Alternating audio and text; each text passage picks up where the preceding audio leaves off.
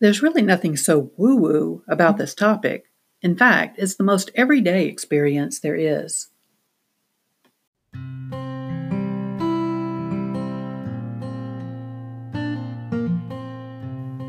Hello, this is Christy Bates of Oxford, Mississippi. Welcome to this episode of the Deep South Dharma podcast. I'm talking this week about one of my favorite topics, clarifying intuition. But first, I need to devote some attention to the vocational aspect of my life to support me in this avocation.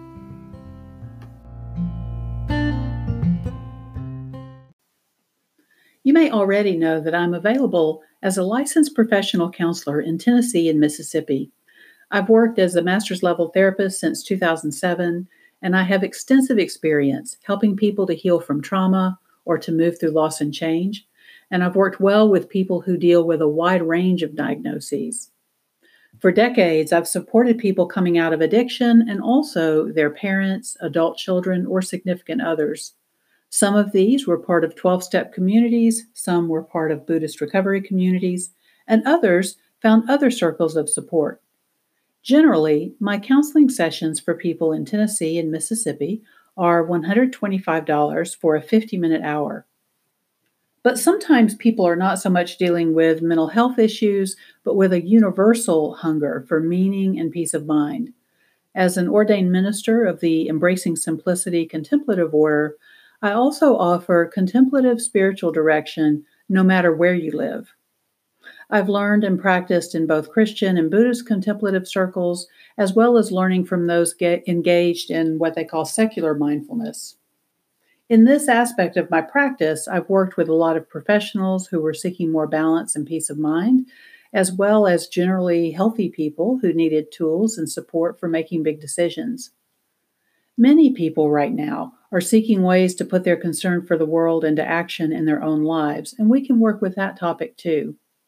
Spiritual direction sessions can be 30 minutes for $80 or 50 minutes for $125. I should also mention that when you approach me about spiritual direction, I'll have you do some simple assessments to clarify that this is appropriate. If after doing that, I find that what you need is counseling and you don't happen to live in Tennessee or Mississippi, I have a whole network of people I, that can help us identify a licensed counselor for you to work with in your own home state. Many of my clients have been surprised by how much they like utilizing video sessions. I have a safe, confidential platform for doing just that. But I also have office hours on Fridays in Oxford, Mississippi, if you live nearby and want that option. Of course, I'm always happy to receive questions or ideas via this podcast or through email or through our website at deepsouthdharma.org. I can spend a few minutes replying or even include the topics you bring up in future podcasts or articles, and I want to hear from you for sure. But if you want significant time with me for individual spiritual direction that goes beyond an email or a 15 minute consultation, or if you're in Tennessee or Mississippi and need some counseling, that's when you want to utilize my vocational practice, Passati Counseling and Direction. The website, for the sake of brevity, is passaticounseling.com, which is P A S S A T I counseling with one L dot com. I'm happy to help.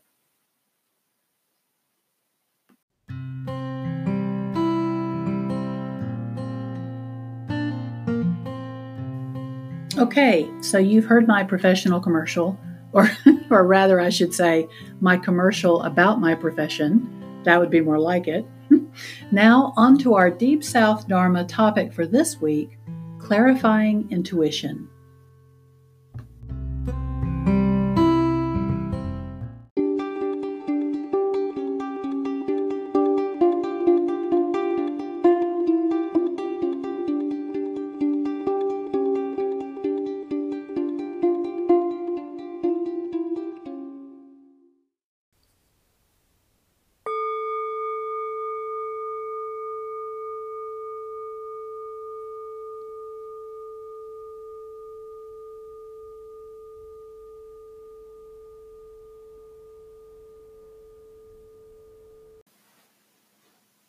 I wanted to talk today about clarifying intuition. acknowledging that sometimes when we hear the word intuition, it can give the impression that we're talking about something otherworldly or woo woo. There's really nothing so woo woo about this topic. In fact, it's the most everyday experience there is. Our capacity for intuition is, in my way of thinking, sort of the sunny side of dealing with this form that we're in that is so susceptible to input through all of our senses, including the sense of thought. When I'm speaking of intuition, I'm not speaking of fortune telling, although we sometimes can experience that intuitive flash forward that gives us a vision of what we might want to move toward or away from. Um, this sort of deep um, synthesis of everything we've taken in and and the actions that we know we're taking and, and being able to intuitively sense where this is headed. Intuition is about recognizing the difference between reality and our preferences and staying in the place of awareness itself to discern what thoughts, words, or actions are useful or not. When intuition is developed, we can have the experience more often of feeling that the right thing seems to happen almost as if by itself. We're just cooperating or sometimes just staying out of the way. Our compassion, um, excuse me, our capacity for intuition is closely related to perception. It's not exactly the same thing, but there is a lot of overlap. When I think of it, I know perception has this aspect of naming or interpreting things based on memory, on experience, whether accurately or not. I think intuition uses perception, but is not limited to perception in terms of memory when gathering information about what's happening and what may be a wise response. When we talk about clarifying intuition, we do need to address what helps us clear our perception so that we're seeing reality more accurately. So we're getting better input into the system. Now, I will also say there's a baseline of mental health required for beginning to clarify our approach to reality. The brain needs to be functioning in service of uh, taking care of this body, mind, and heart. We need to be able to identify a shared reality with other people. And if we have unprocessed trauma that gets activated by certain situations, the fact is that until the brain has been allowed to digest those events so that they more are clearly registered as experiences of the past, merely memory, no longer harmful, some of our perceptions will be skewed. But even when we are enjoying good mental health in conventional terms, we can be out of tune with reality. The Dharma offers us some practices and teachings that help clarify our intuition based in a more accurate perception of what really happens moment to moment. And that's what this talk is about. One resource is the practice of the five precepts laid out by the Buddha and undertaken by lay people, those of us who are not monastics, not monks or nuns. These are commonly understood as practices of abstinence. I think it's really useful to consider also these practices are resources for clarifying our vision. So, just a quick review of these, and then I'll say more about what I mean by that. The first precept we undertake is not to kill living beings. The second, to undertake non stealing. And it's useful to think of this term not only about not stealing material items or money, but also not stealing attention or time through manipulation or bullying.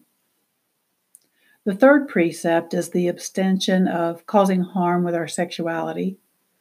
Lay people who are very devout may choose to engage in sexual conduct, but there are the obvious restrictions from using sexual energy toward children or others who cannot consent. as well as not contributing to harm in anyone else's relationships due to our sexual contact. Or, for that matter, even the non physical use of our sexual energy through emotional affairs and such. The fourth precept has to do with refraining from harm using our tremendous power of communication.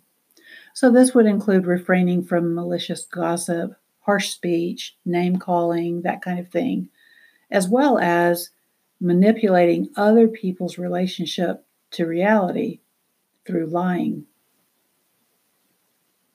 The fourth precept also has to do with abstaining from excessive speech, that kind of speech that is not about communing with another through communication, but is just sort of this more self centered release of internal pressure of anxiety through spouting verbiage. And then there is the fifth precept the commitment to be fully present for the experience of life by abstaining from substances or activities or mental processes that cloud the mind or lead to heedlessness. Now, in some ways, that fifth precept may seem to be the most obvious one for unclouding our perceptions. So I won't say too much about it here, other than to say it is useful to identify in what way the fifth precept applies to us individually. Some of us may have no particular interest in alcohol and drugs, so we may think that that means the, the fifth precept is just sort of a, a given for us, that it's easy for us to keep. However, for those of us where that's the case, it is likely that we have other more socially acceptable forms of intoxication. That may be overworking or needless shopping or just being absent from life through technology. So, any of those things can interfere with our awareness in an intoxicating fashion. We can make radical upgrades in our ability to read situations and choose wise responses in a more intuitive fashion by abstaining from those things. And actually, the other precepts really address different types and degrees of intoxicants, don't they? When one is dedicated to these other four precepts, you start to become aware of ways that killing, stealing, obsessive sexual behavior, and compulsive talking keep you from seeing things as they really are, keep you from knowing your own life intimately.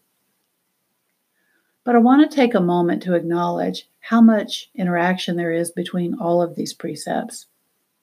For instance, much of the fifth precept, which encourages us to be mindful about our consumption, is made more complicated in our culture because the use of sexual energy is so entwined with advertising, making it challenging both to deal with the sexual energy and the tendencies to overconsumption. If you spend a lot of time with commercial media of any type, you get the impression that it's really important to always buy uh, new things, new clothing, new cars, or other things that you think might attract those that you're attracted to, or to buy the new diet plan or the new gym membership.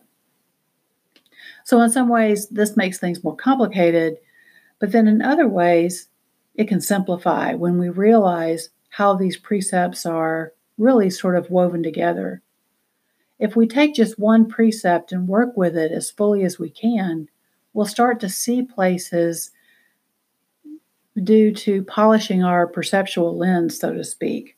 We end up addressing other precepts in the process or seeing which one which one may need work next. For instance, it can be really useful for lay people to experiment with periods of time devoted to celibacy, just to experience what life is like when you're not in pursuit of sexual contact, sexual attention, or sexual approval, or a sense of obligation, even as it shows up in our culture on a continuous basis. And this is not at all to develop a sense of aversion or judgment or puritanism around sexual contact. It's just that when we give ourselves the opportunity to abstain from something completely for a while, we can see its effect on our lives much more clearly. We see just how much of our time, physical energy, mental energy, even our money, all that preoccupation can be freed up by letting go of this for just a while. I'm remembering a really moving conversation I had about 10 years ago with a 30 something year old woman who was in treatment for alcoholism. This was when I was clinical coordinator in the women's program at Cumberland Heights in Nashville years ago. And this client there had this really striking recognition um, that as long as she was in the building, where we held the groups in the women's program, and she was surrounded with the other women who were in treatment and the other women on staff. She noticed actually that she was fairly at ease, or at least as much as someone can be at ease in treatment. Um, but she, meaning she felt more authentic, more prone to speak her mind, more prone to laugh out loud, um, and of course, felt free to cry when her system needed that. But the moment that it was time for her to walk out of that building and cross the courtyard to reach the medical building or the building where her lodging was, she said as soon as she would cross that doorway, she would have this experience as if the lights were on her and she were stepping out on a runway, whether there was anybody looking at her or not. She just said all of a sudden there would be this constricting self consciousness, and her attention then became focused on being pleasing. So in her case, it was being pleasing toward the opposite sex. During those moments, she became aware of losing touch with that fledgling intuitive sense that had begun to grow and strengthen in her recovery. So, even having just a short time for being in a situation where she had large portions of the day free from concern about trading sexual energy with the men that were somewhere else on campus, she got a chance to see how much difference it made. She really got to experience that freedom from being completely consumed with gaining that attention or with being pleasing as it, it was as if once she stepped in that courtyard the attention was there whether she wanted it or not. It gave her a chance to see the value of continuing to enjoy the support of other women in community where she could continue to practice with being herself more fully.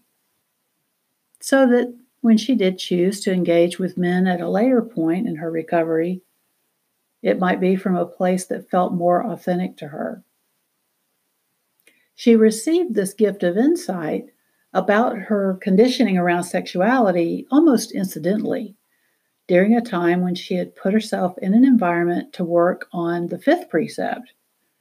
But you don't have to commit yourself to an inpatient stay somewhere to investigate this for yourself you can utilize the support of trusted spiritual friends to undertake an experiment. Maybe you want to give yourself 28 or 30 day free of concerns about sexual activity. Or maybe for you, the most interesting and impactful practice right now would be to make a deliberate point to kill no living creature for a month. Going to the extremes of, you know, taking spiders outdoors, going out of your way to avoid stepping on ants, whatever to you may seem extreme about that. Just practicing that very first precept as thoroughly as you can. As this woman's example shows up or shows us, you never know what you might discover about where your energy is going. Undertaking a precept very deliberately for a time, we can sort of get this sense that it it sort of lifts this veil of intoxication and preoccupation that can keep us from being focused on what really matters to us and can help us see how is it that we want to spend the gift of this lifetime and what we really want this life to be about all of which allows us to see more clearly. So there is the utilization of the precepts to help us clarify our perception and improve our intuition. And then there's another practice that most of us are familiar with. I don't know if it began with the Buddha, but it certainly was present in the Buddhist tradition 2,600 years ago and continues into this day, and also shows up in other traditions. And this is the practice of what we might call confession, or we may just call it sharing with others, sharing with our peers the struggles we've had, errors that we've made, and then going beyond that to make restitution for those wherever we can. One of the most important aspects of sharing our struggles and mistakes with other people is the clarification we get that these mistakes are not self. They are not personal, as in, not particularly unique to us. When we have that experience of sharing our struggles, especially when we can share with those who are trying to live along similar values or guidelines. And if we choose wisely, those people who are being honest with themselves,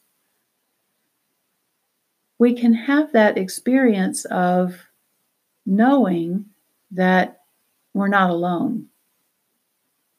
As long as we stay isolated with our mistakes or with the concerns that trouble us, it's like having paint thrown uh, across our windshield when driving a car.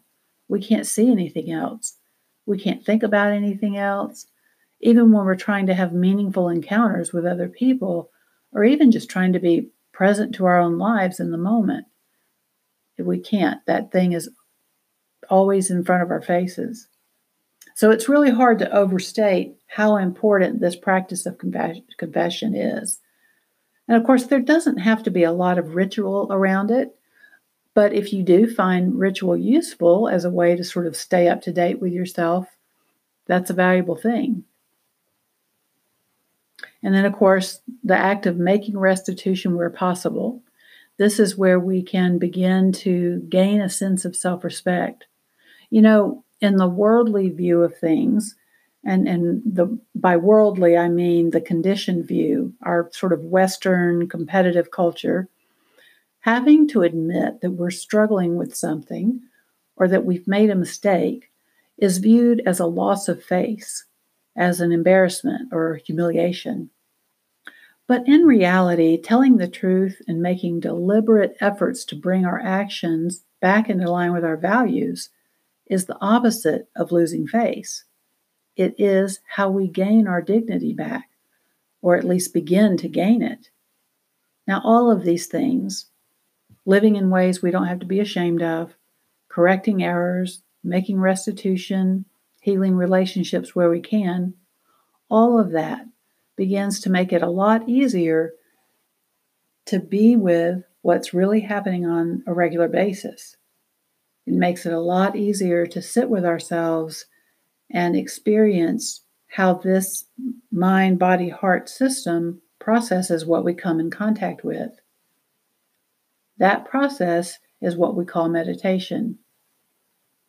And regular meditation, practiced consistently, not necessarily daily, but consistently, is a really powerful means for developing our intuition over a period of time. Usually, not in the way that the untrained, conditioned mind thinks of it. It's not that we're trying to sit there and sort of receive messages from outer space. It's more that from daily embodied practice of present moment investigation, we become intimately familiar with what it feels like, what it feels like in our bodies when we are encountering a thought that is true and when we are encountering one that is not true. This is a big part of how we improve our intuition. And like one of my teachers, Chris McKenna, talks about, there's definitely a trial and error aspect to this.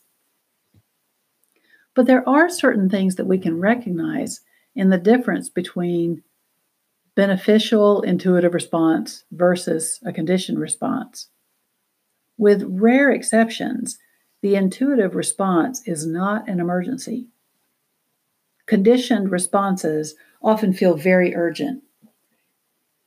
right? We feel like we need to jump on and send somebody that text or that email and tell them what we think about this or that.